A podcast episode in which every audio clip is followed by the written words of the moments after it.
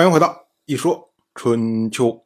鲁国第十八任国君鲁兴进入在位执政第十二年，到了本年的冬天，秦国的国君秦婴率领大军讨伐晋国，以报复五年之前的令狐之役，也就是秦婴送晋国的公子晋雍回国，结果呢被晋国强力的驱逐出来，就内战。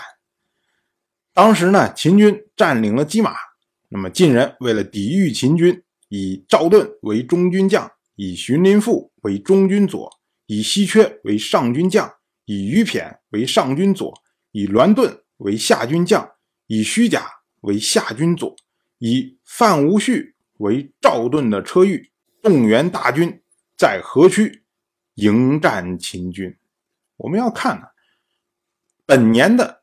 晋六卿的这些人，相对于晋国先君晋重耳的时代啊，首先呢，胡氏和先氏都已经被完全的驱逐出去了。胡氏呢，则是因为胡氏的族长胡射孤，他呢作乱，杀死了晋国太傅杨楚父，所以被迫流亡去了狄。那么胡氏呢，在晋国等于是被连根拔起了，而先是呢，本来有三个人在六卿的行列，也就是先克、先灭、先都。可是没想到呢，先都作乱，将先克干掉了。然后呢，晋国追究这件事情，将先都干掉了。然后呢，先灭则是因为之前负责去召回晋国的公子晋雍。所以呢，背了黑锅，被迫流亡去了秦国。那么先是呢，也被驱逐出去了。剩下的这些人里面呢，像栾盾，他是栾枝的儿子，这属于栾氏；虚假，他是虚臣的儿子，这是虚氏。这个呢，还都是晋重耳当时的那些重臣，他们的后代。像稀缺呢，这个稀氏本来在晋重耳的时候不得志。可是呢，如今一点一点的又重新回到了晋国的决策的核心。剩下的这么三个人：赵盾、荀林父、于骈。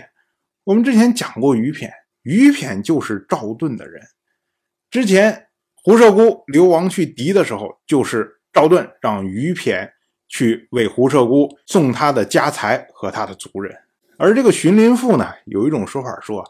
他应该是晋国的之前的智囊荀息的后人，但是呢，这个没有直接的证据，因为荀林父他这一个支的荀氏，只到他的父亲为止，他的爷爷是谁不知道，而他的父亲呢，叫做世傲，说明啊，就是荀氏实际上是从荀林父这一代才开始的。那么有可能呢，跟荀息就没有关系。大概呢是当年荀息因为晋国内乱被杀掉之后，那会儿的荀氏呢就灭亡掉了。然后呢，这个世傲他后来又被封在荀地，所以呢他的后代又被称为荀氏。那如果是这样的话呢，那这个荀林父啊，他就属于传统的各个派系之外的人。可是呢，他竟然能如此快速的升任到中军佐。这个恐怕呀是赵氏在中间出了力，那这样的话呢，就等于是现在晋国的六卿一半还是以前功臣之后，剩下的一半全部都是赵氏的人，或者是亲赵氏的人。由此我们可以想象，赵氏这个时候他的实力在晋国的实权掌握的已经是非常的庞大。再说晋国。在河曲迎战秦军，当时呢，作为上军左的于骈，他出来提建议。他说啊，秦军在外不能久留啊，请高筑壁垒，以等待他们撤退。这就是所谓的坚壁清野之计呀。结果赵盾呢，就听从了于骈的建议。晋国这边呢，他是以守为主，所以我也不着急。反正我就等着你秦军粮草耗尽就行了。可是呢，秦国这边呢耗不起，所以秦人打算要作战。但是怎么打呢？秦英他就问晋国的叛臣士会，他说啊，我们这场仗应该怎么打呢？他们用的是坚壁清野的这个招数啊，他不出战，我们怎么办？结果士会就为秦英出主意，他说啊，赵氏最近新提拔了一个手下，叫做于骈，这个坚壁清野这个战术啊，一定是他的谋略。目的呢，就是希望让我军疲乏。可是呢，赵氏还有一个旁支，叫做赵川，他是晋国先君的女婿，年纪小，而且呢很受宠信，不懂军事，却好勇斗狠，狂妄自大。他呢一直认为于骈没有资格做上军佐，所以如果我们能够派勇猛。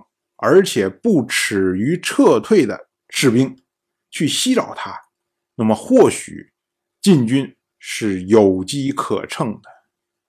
结果呢，秦英就听从了世会的建议。当时呢，他将玉璧投入河中，祈求上天，希望呢能够让秦军战胜。当然，我就这么一说，您就那么一听。